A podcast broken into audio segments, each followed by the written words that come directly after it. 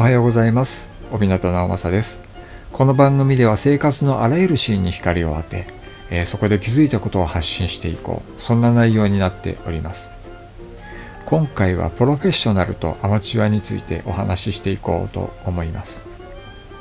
え私たちは生活していく中でさまざまな仕事をされている方に出会います。例えばスーパーに行ったりドラッグストアに行ったりコンビニエンスストアに寄ったりそのちょっとした、えー、買い物に行くたんびに、えー、そこのお店店員さん商品に出会いますよね。でその一つ一つにそのプロフェッショナルを感じるということも多いと思うんですけどもと同時にまだアマチュアだなって感じることもあるかと思います。でそれは例えばあの人で言うなればその正社員とか契約社員とかパートアルバイトっていう違いではなくて意識の違いなのかな？熱意と誇りの違いなのかなって私自身の感じ方なんですけどそう思います。例えば「いらっしゃいませ。ありがとうございます」という挨拶にあの重きを置く方もう味方としてね中にはいらっしゃると思います。えもしくはスピーディーな対応。ちょっとあの一工夫聞いたあの対応。そういったところにプロフェッショナルを感じるという方もいらっしゃるかと思います。逆にアマチュアだなと感じるその店員さんですとかどんな感じかなっていうとやっぱりお客さんの側からして物足りない対応をされたりすると。ああ二度とこのお店来るのやめようかなって思ったりしますよね。まあ、商品はもとよりまた値段はもとよりやっぱり人の対応って大きいと思いませんか？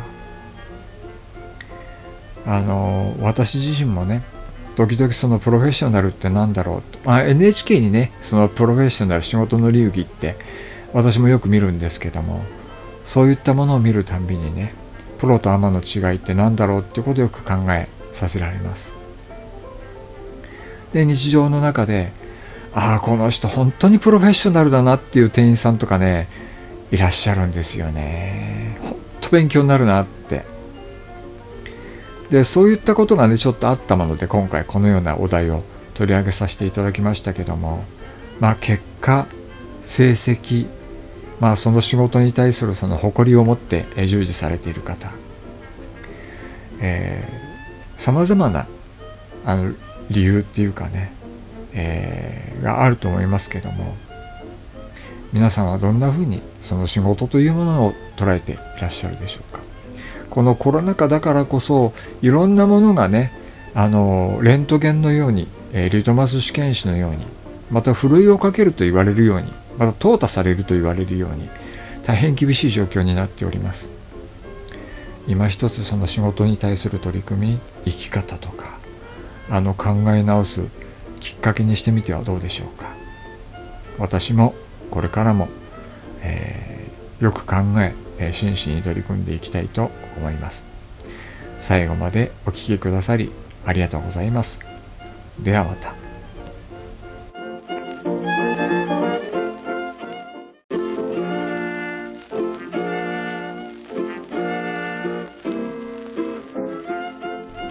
おはようございます。帯名直政です。この番組では生活のあらゆるシーンに光を当て気づいたことを発信していこう。そんな内容になっております。今回は融合と分断についてお話ししていこうと思います。で多くの方が今はその Twitter、Facebook、Instagram などのその SNS やってらっしゃると思うんですけどもあの SNS ってあくまでもそのつながる人と人がつながる人と情報がつながるというためのツールですよね。ですけどもそんな中には、え情報が拡散されやすいという、性質が相まってそのフェイクニュースだとかゴシップいわゆる噂話ですよね有名人とかの。そういった話もあの拡散されやすくなっております。でそういったそのゴシップですとかフェイクニュースっていうのはあの人と人を分断させてしまうんですよね。あの人と人との間にいさかいが生じてしまう。あの炎上と言われるそのね現象もそうですよね。で批判ということにおいてもどうしてその人が批判されているのかっていうのを、えー、詳しく調べもせずに、えー、こんな風にあのリツイートで回ってきたからきっとこの人はこうなんだろう。情報のソース情報源を調べずに、えー、自身がその加害者になってしまうケースがあります。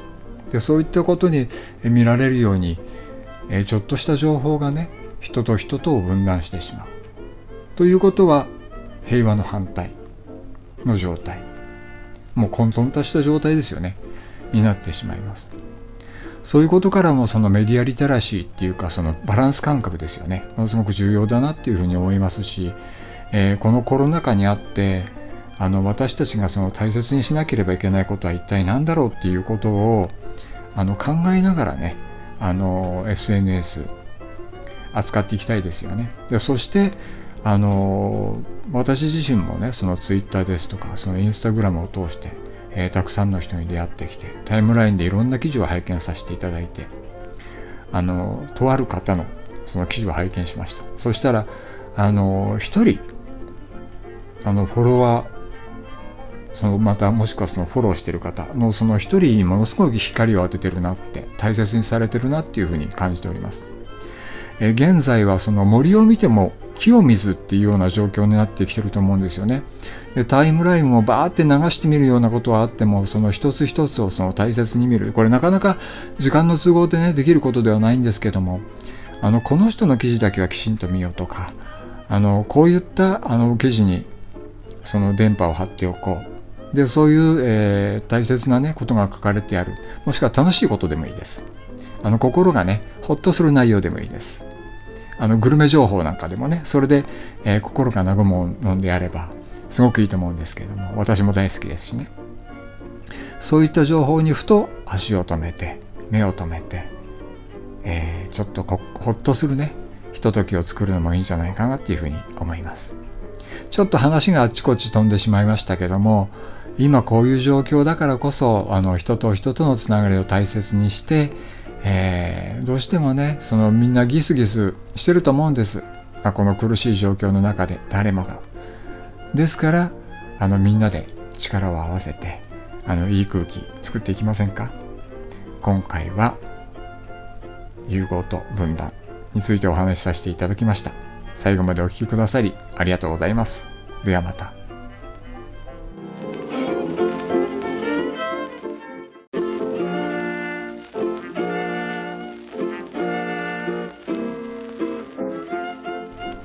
おはようございます。帯名直正です。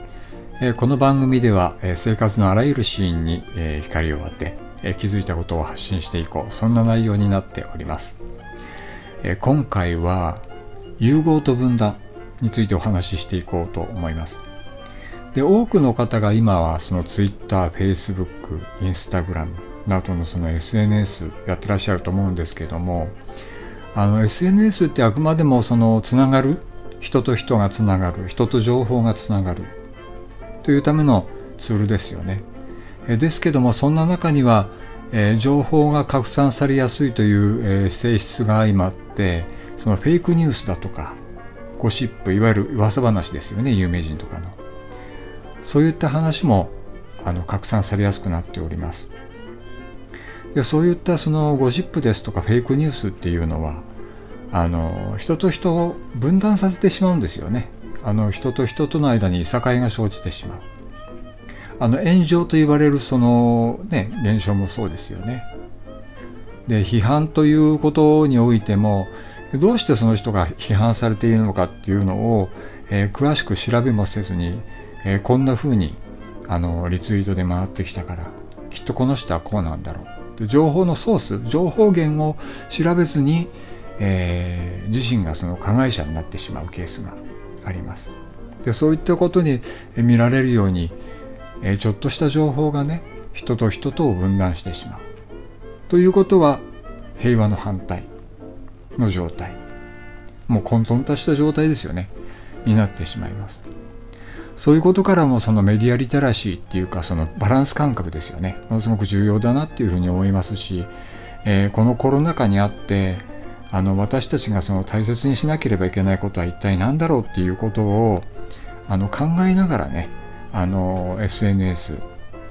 扱っていきたいですよね。でそしてあの私自身もねその Twitter ですとかその Instagram を通して、えー、たくさんの人に出会ってきてタイムラインでいろんな記事を拝見させていただいてあのとある方のその記事を拝見しましたそしたらあの一人あのフォロワーそのまたもしくはそのフォローしてる方のその一人にものすごく光を当ててるなって大切にされてるなっていうふうに感じております。